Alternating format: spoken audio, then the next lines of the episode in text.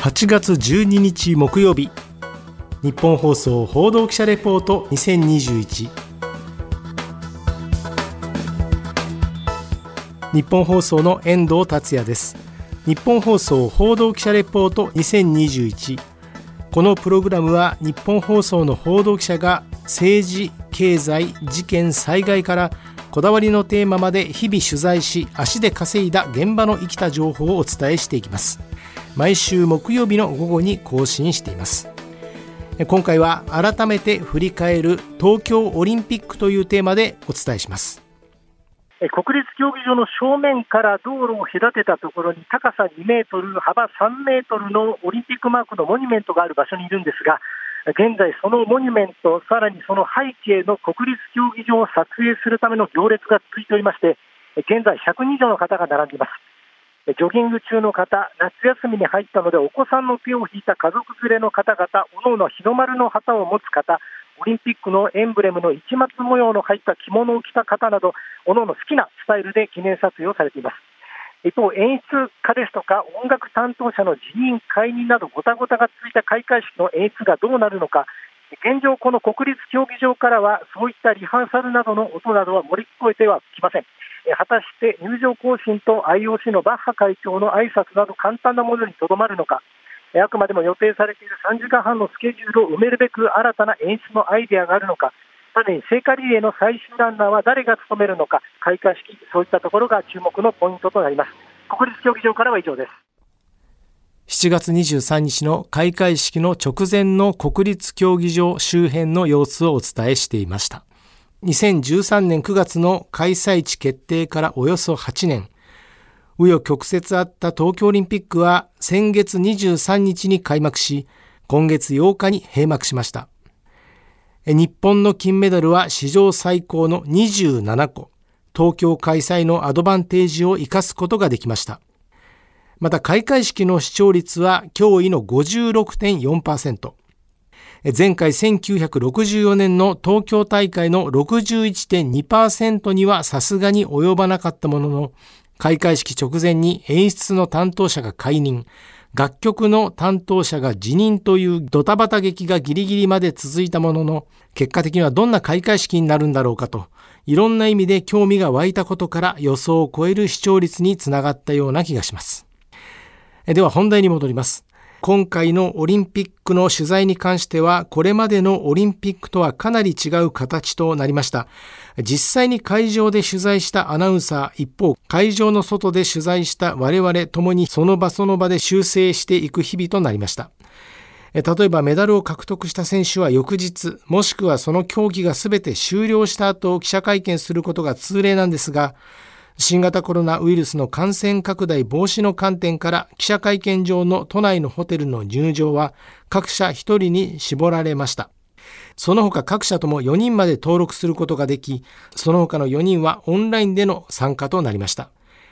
実際に記者会見を会場とオンラインで取材していて非常に面白い試みだなというふうに感じました。実はオンラインの会見の場合、全国のどこからでもアクセスすることができますので、例えばメダリストの故郷の新聞社や放送局の方がメダリストに直接質問できるというのは、各々オリジナルな話が出てくるということで、今後のオリンピックにも参考になるのかなというふうに思います。私は会見の取材をするにあたって考えていたのは、メダルの感想や戦った内容などは会場内でのインタビューでどのメディアも答えるというふうに思ってましたので、ラジオ局としてメダリストの素顔などが伝わる質問をぶつけていこうかなというふうに考えました。例えば初めて金メダルを獲得したフェンシングの男子エペの団体のメンバーの中からキャプテンの見延和治選手に対し繰り返しチームのメンバーが使っていたエペジーンという造語、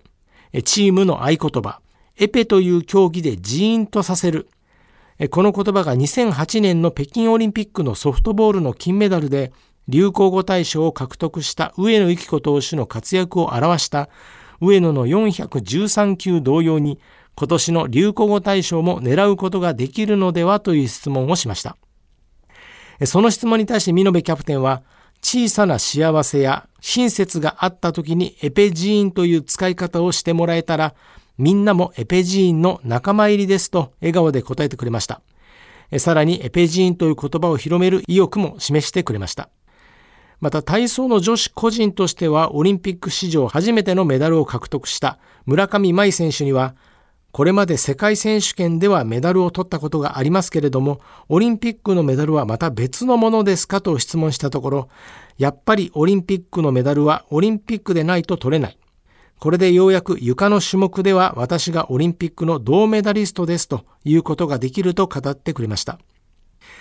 さらにボクシングの女子としてはオリンピック史上初のメダル、しかも金メダルを獲得した入江聖奈選手に対しては、ボクシングを始めるきっかけとなった漫画、頑張れ元気の作者である小山優さんへの感謝の言葉を伺ったんですが、たまたま手に取った頑張れ元気のおかげで、20歳でこんな幸せな気分を味わうことができた。本当にありがとうございますということを伝えたいと、非常にありがたいコメントをいただきました。その他にもアーチェリー個人銅メダルの古川高春選手、空手の方で金メダルを取った木浦良選手、銀メダルの清水清陽選手、レスリング金メダルの河合梨紗子選手、向田真由選手、20キロ競歩の銀メダルの池田幸喜選手と銅メダルの山西俊和選手、スポーツクライミング銀メダルの野中美穂選手と銅メダルの野口昭夫選手、卓球の金と銅を獲得した水谷隼選手。日本ゴルフ界で初めて銀メダルを獲得した女子の稲見萌寧選手。さらに悲願の金メダルを獲得した野球日本代表侍ジャパンのメンバーの皆さん。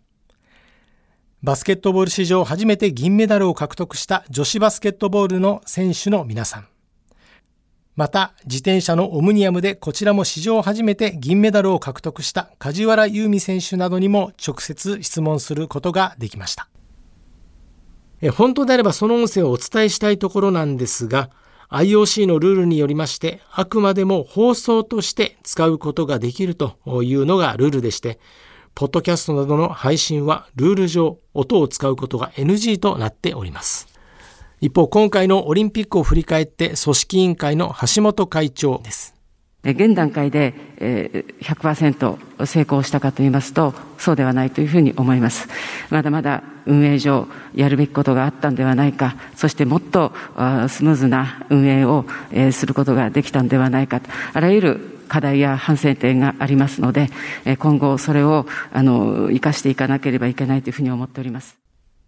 東京都は先月12日から4回目の緊急事態宣言に入り、それがさらに今月31日まで延長。その中でのオリンピック開催、観客についても様々な議論がありましたが、結局は1都3県は完全な無観客。さらに北海道も福島も無観客となりました。最終的にはサッカーを開催した宮城、茨城、自転車競技が開催された静岡の3カ所のみが観客を入れるという形になりました。その結果、チケットについてもおよそ97%が払い戻しとなりました。その払い戻しについても紆余曲折があり、結局大会後に一律でチケットの支払い口座への払い戻しとなりました。当初は900万枚のチケット販売を見込んでいたものの、外国からの観客を入れず、日本からの観客についてもほとんどが無観客となってしまったこともありまして、当初は900億円とも言われていたチケット収入はほぼゼロになってしまいました。最終的に新型コロナウイルスの感染拡大により思わぬ出費が発生したわけですが、そのお金はどこが負担するのか、東京都なのか政府なのか、もしくは改めて IOC に相談するのか、まだまだその先は読めません。開催決定から8年、1年延期となった東京オリンピックが終わりました。この後は東京パラリンピックが24日から開催される予定です。東京パラリンピックにまつわる現場など、自分の目で目撃したこと、耳で聞いたことを事実として改めて伝えていきたいと思っております。東京都の感染者の数は5000人を超えました。果たして東京パラリンピックは無事に開催されるのか。日本放送報道記者レポート2021次回の報道記者レポート2021は宮崎優子記者が担当します。日本放送の遠藤達也でした。今回もお聞きいただきましてありがとうございました。